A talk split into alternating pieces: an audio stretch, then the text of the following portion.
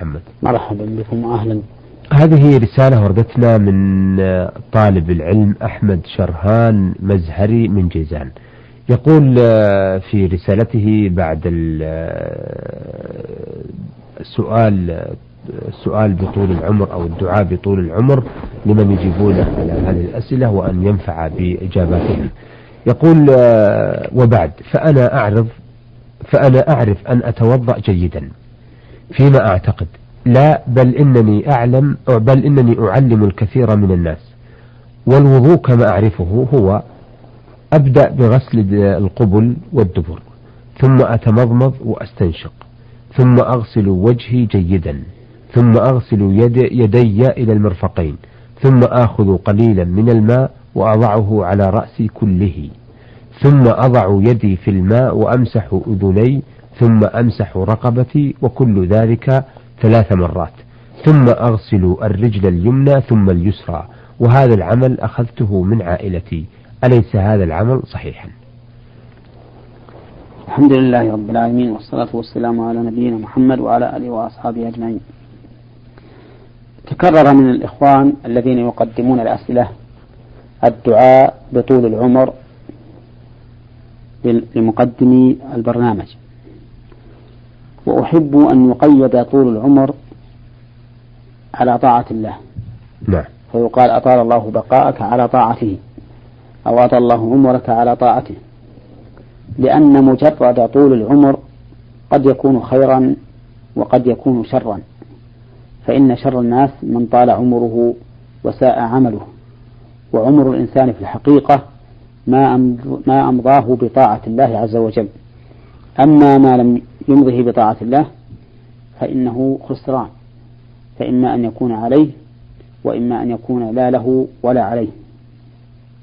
وهذه النقطة أكثر الذين يدعون بذلك إنما يريدون البقاء في الدنيا فقط.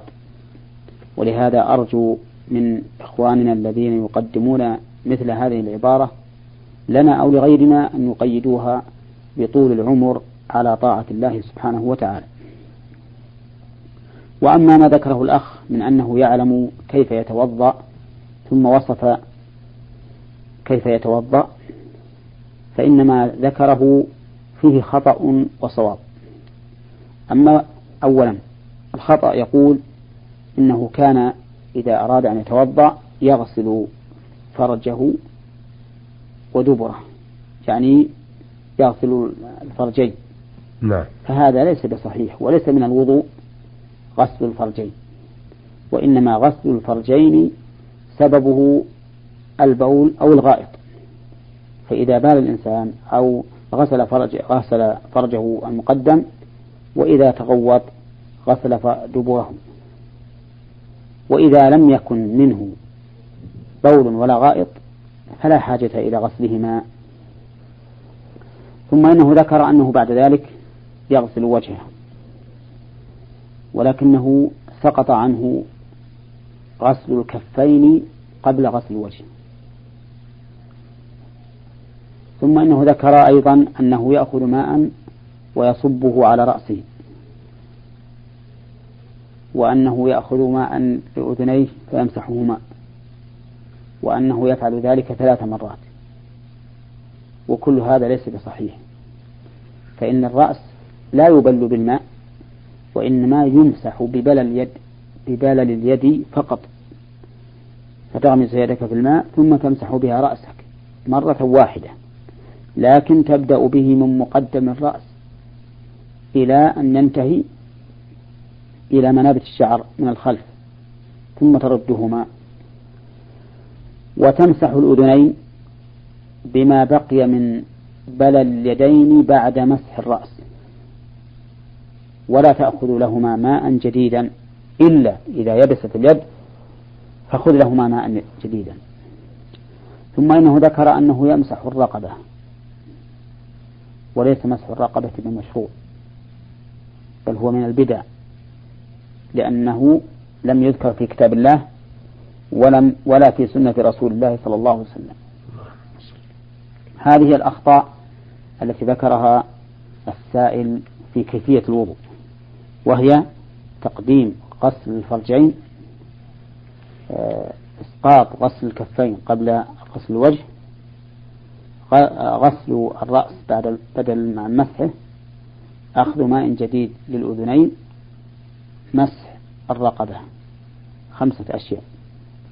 والآن نسوق كيفية الوضوء على الوجه المشروع. فنقول أولا تقول بسم الله. والتسمية على الوضوء سنة مؤكدة. بل قال بعض العلماء إنها واجبة وأنه لا يصح الوضوء بدون تسمية. ثم تغسل كفيك ثلاث مرات. ثم تتمضمض وتستنشق ثلاث مرات. وتستنثر بعد الاستنشاق. ثم تغسل وجهك ثلاث مرات. ثم تغسل يدك اليمنى من أطراف الأصابع إلى المرفق والمرفق داخل الغسل نعم. ثلاث مرات. ثم اليسرى كذلك ثم تمسح رأسك بيديك من مقدمه إلى مؤخره ثم ترجع. ثم تمسح الأذنين ظاهر ظاهرهما وباطنهما. تدخل السبابتين في السماخين وتمسح بالإبهامين ظاهر الأذنين. ثم تغسل رجلك اليمنى إلى الكعبين ثلاث مرات ثم اليسرى كذلك. ثم تقول بعد هذا أشهد أن لا إله إلا الله وأشهد أن محمدا عبده ورسوله. اللهم اجعلني من التوابين واجعلني من المتطهرين. وإن اقتصرت في الغسل في في المضمضة وغسل الوجه وغسل اليدين وغسل الرجلين إن اقتصرت على واحدة فلا حرج عليك. وإن اقتصرت على اثنتين فلا حرج عليك وإن غسلت بعض الأعضاء مرة وبعضها مرتين فلا حرج عليك نعم. لكن الرأس لا يكرر مسحه بل هو مرة واحدة بكل حال نعم. هذه صفة الوضوء المشروعة وأرجو من الأخ أن ينتبه لها وأن يحرص على تطبيقها أه قلتم لو اقتصر مثلا بأخذ غرفة واحدة أو باثنتين على بعض الأعضاء لكن لو زاد عن الثلاث الزيادة عن الثلاث غير مشروعة بل هي إما مكروهة أو محرمة فلا ينبغي أن يزيد على ذلك. نعم. آه يقول أيضا ما مقدار الماء الذي يتوضأ به المصلي؟ لأني سمعت أن النبي صلى الله عليه وسلم يتوضأ بالمد تارة وبثلثيه مرة, مرة أخرى. فكم يساوي المد بالكيلوات؟ ووفقكم الله.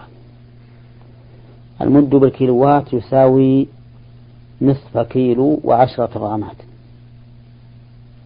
هذا نعم. تقديره بالكيلوات نعم. وأما ما مقدار الماء الذي يتوضأ به فقد ذكر الأخ ما صح به الحديث عن النبي عليه الصلاة والسلام أنه كان يتوضأ بمد ويغتسل بالصاع إلى خمسة أمداد ولكن إذا لم يسبق بهذا القدر فإنه يجب عليه إسباغ الوضوء يعني لو فرض ما عرف كيف يؤدي الفرض فرض الوضوء بهذا المقدار فإنه يجب عليه أن يؤدي فرض الوضوء ولو زاد على هذا المقدار. لا. ولكن لا شك أن الإنسان البصير يمكنه أن يتوضأ بالمد كما فعل النبي صلى الله عليه وسلم. آه أيضا يقول ما المقصود بثلثي المد؟ وهل يكفي الشخص؟ ثلث المقصود بثلثي المد يعني اثنين من ثلاثة من المد. نعم. المقصود. نعم. وقد عرفت مقداره بالكيلو من قبل. نعم. وأما هل يمكن الوضوء به؟ فهو قد يمكن بالنسبة للإنسان البصير الذي يستطيع أن يدبر الماء. ولا سيما إذا كان عليه خف أو جورب وكانت الرجل لا تحتاج إلى غسل. فإنه ما يبقى عنده للغسل إلا وجهه إلا وجهه ويده. نعم. وهذا أمر بسيط ربما يمكن بثلثين نعم. آه يقول في رابعا لي عم موظف ودائما أنا معه في خصام لأنه أحيانا يمسح على ناصيته وعلى الغترة لأنه لابس للعقال عليها ولا يدخل يده تحت الطاقية. فهل هو على حق أم لا؟ لا ليس على حق بل الواجب عليه مسح الرأس. لقوله تعالى يا أيها الذين آمنوا إذا قمتم إلى الصلاة فأصلوا وجوهكم وأيديكم إلى المرافق وامسحوا برؤوسكم. وكان النبي عليه الصلاة والسلام يمسح على جميع رأسه من مقدمه إلى قفاه ثم يرد يديه. ولكنه عليه الصلاة والسلام إذا كان عليه عمامة مسح على ناصيته وعمامته ولا يدخل يده من تحت العمامة لأن العمامة كما هو معروف ليات متعددة يلويها الإنسان على رأسه ففي حلها نوع من المشقة. بخلاف العقال والغترة والطاقية فإنه ليس فيها شيء من المشقة فيما لو أدخل يده ومسح على رأسه. نعم. وعلى هذا فلا يقاس العقال والغثر والطاقية على العمامة التي كان الرسول عليه الصلاة والسلام يمسح عليها لما بينهما من الفرق.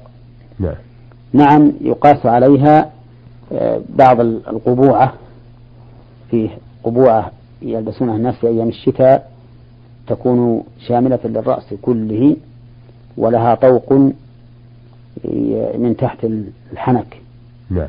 هذه فيها مشقة في نزعها ثم في نزعها في, في البرد بعد دفء الرأس بها ما يكون عرضة للتأثر نعم. لذلك يجوز أن يمسح الإنسان على هذه القبوعة لما فيها من المشقة مشقة النزع والتعرض للمرض بخلعها في حال الدفء ثم يهب بها الهواء فيتأثر نعم. نعم. إذا مثلا آه، كثير من الدول الإسلامية أو آه، بالأخص مثلا السودان يعملون عمامة قريبة أو شبيهة بعمامة الرسول صلى الله عليه وسلم لأنهم كانوا يلفونها لفا على الرأس وتزيد على مترين طولها نعم. فيجوز لهم أن يمسحوا عليها نعم يجوز لهم أن يمسحوا عليها بلا شك. نعم. طيب هل يؤخذ من لبس الرسول صلى الله عليه وسلم للعمامة؟ آه، أن العمامة التي يعملها الطاعنون في السن آه، هذه البيضة التي تتخذ على العقال أن هذه من هدي المصطفى صلى الله عليه وسلم؟ التي تتخذ إيش؟ تتخذ على الشماغ مثلا. هي كونها من هدي الرسول أو ليست من هديه مبنية على هل التعمم عبادة أو عادة؟ نعم. والذي يظهر أنه عادة وليس بعبادة وعلى هذا فيلبس الإنسان ما اعتاده الناس في بلده. يكون هذه السنة. أن يلبس الإنسان ما يعتاده الناس في بلده. فليست العمامة من العبادة. ويدل على هذا أننا لو قلنا إن العمامة من العبادة لقلنا أيضا الرداء والإزار من العبادة. نعم. وليدع الناس ثيابهم ويلبسوا أردية وأزرا نعم نعم. وإن كان القميص قد ورد عن النبي عليه الصلاة والسلام أنه كان يلبس القميص لكن مع هذا يلبس كثيرا الرداء والإزار نعم. ومع هذا لو أن الرجل خرج في غير الإحرام بحج وعمرة بإزار ورداء في بلد لا يعتادون ذلك لعدوا هذا شذوذا نعم. والصواب أن هذا أي لبس الرداء والإزار والعمامة من الأمور العادية إن اعتاده الناس فالسنة لا يخرج عن عما كان عليه الناس عما كان عليه الناس نعم. وإن كان لا لا يعتدونه فليلبس ما اعتاده الناس إذا لم يكن محرما في الشر. لكن مثل هؤلاء يقصدون بالعمامة زيادة في العبادة لأنه لو قصدوا ما ينفعهم ما ينفع إذا علم إذا علم من هذا عادة وليس بعبادة نعم. فلا ينفع. آه سؤال له آخر يقول ما هو الدعاء الذي يمكن أن أقوله قبل وضوئي وبعده؟ قبل الوضوء تقول بسم الله أما بعد الوضوء فإنك تقول أشهد أن لا إله إلا الله وأشهد أن محمدا عبده ورسوله اللهم اجعلني من التوابين واجعلني من المتطهرين نعم. وأما ما ذكره بعض أهل العلم من أن لكل عضو ذكرا مخص... من أن لكل عضو ذكرا مخصوصا فإن هذا لا أصل له. ولهذا لا يسن للإنسان أن يدعو الله سبحانه وتعالى كلما غسل وجهه قال اللهم حرم وجهه النار وإذا غسل يديه قال ذكرا بعد وإذا مسح رأسه قال ذكرا وإذا غسل يديه قال ذكرا. هذا لا أصل له في الشرع. والتعبد لله به من البدعة. نعم. نعم. طيب ألا يجوز له أن يقول قبل الوضوء اللهم أني نويت رفع الحدث للصلاة الفلانية وكذا وكذا؟ هذا يعبر عنه بالتكلم بالنية نعم. أو النطق بالنية وهو بدعة. وذلك لأن الرسول صلى الله عليه وسلم لم يكن من هديه أن يتكلم بالنية في أي عبادة من العبادات. وخير الهدي هدي محمد صلى الله عليه وسلم. ثم إن النية بينك وبين الله. والله سبحانه وتعالى لا يحتاج إلى أن يعلم بما نويت فإنه يعلم السر وأخفى. يعلم خائنة الأعين وما تخفي الصدور. نعم. ولو قلنا أنك تتكلم بالنية فقلنا أيضا لا قلنا تقول أيضا اللهم أني أن أتوضأ فأغسل وجهي وأغسل يدي وأمسح رأسي وأغسل رجلي وأذهب إلى الصلاة وما أشبه ذلك. نعم. نعم. السؤال الأخير في حلقتنا هذا لنقصرها على الوضوء وإن كان لديه أسئلة عن التيمم. آه يقول ما حكم تخليل اللحية والأصابع عندما يتوضأ المسلم؟ أما تخليل الأصابع فقد ورد فيه حديث لقيط بن صبرة وهو حديث جيد أن الرسول عليه الصلاة والسلام قال له خلل بين الأصابع ولا سيما أصابع الرجلين. لأنها متلاصقة نعم. وأما تخليل اللحية فقد ورد فيه عن الرسول عليه الصلاة والسلام حديث ضعيف أنه كان يخلل لحيته في الوضوء. ولكنه لا ليس كتخليل الأصابع. والشعر الذي على الوجه من لحية وشارب وحاجب إن كان كثيفا لا ترى منه البشرة اكتفي بغسل ظاهره. إلا في في الغسل من الجنابة فيجب غسل ظاهره وباطنه وأما إذا كان غير كثيف وهو ما ترى منه البشرة فلا بد أن يغسله غسلا يوصل الماء إلى البشرة لأنه لما ظهرت البشرة من وراء الشعر صدق عليها اسم المواجهة نعم. التي من أجلها اشتق الوجه نعم. نعم. شكرا أثابكم الله أيها المستمعون الكرام إلى هنا نأتي إلى نهاية لقائنا هذا الذي عرضنا فيه رسالة أحمد شرهان مزهري من جيزان وبقي له أسئلة عن التيمم ستأتي إن شاء الله تعالى. آه عرضنا الأسئلة والسرات التي وردت في رسالته على الشيخ محمد بن صالح تيمين الأستاذ بجامعة الإمام محمد بن سعود الإسلامية في القصيم وإمام وخطيب الجامع الكبير بمدينة عنيزة. شكرا للشيخ محمد وشكرا لكم أيها الأخوة. وإلى أن نلتقي بحضراتكم إن شاء الله. نستودعكم الله. والسلام عليكم ورحمة الله وبركاته. نور على الدرب برنامج يومي يجيب فيه أصحاب الفضيلة العلماء على أسئلة المستمعين الدينية والاجتماعية.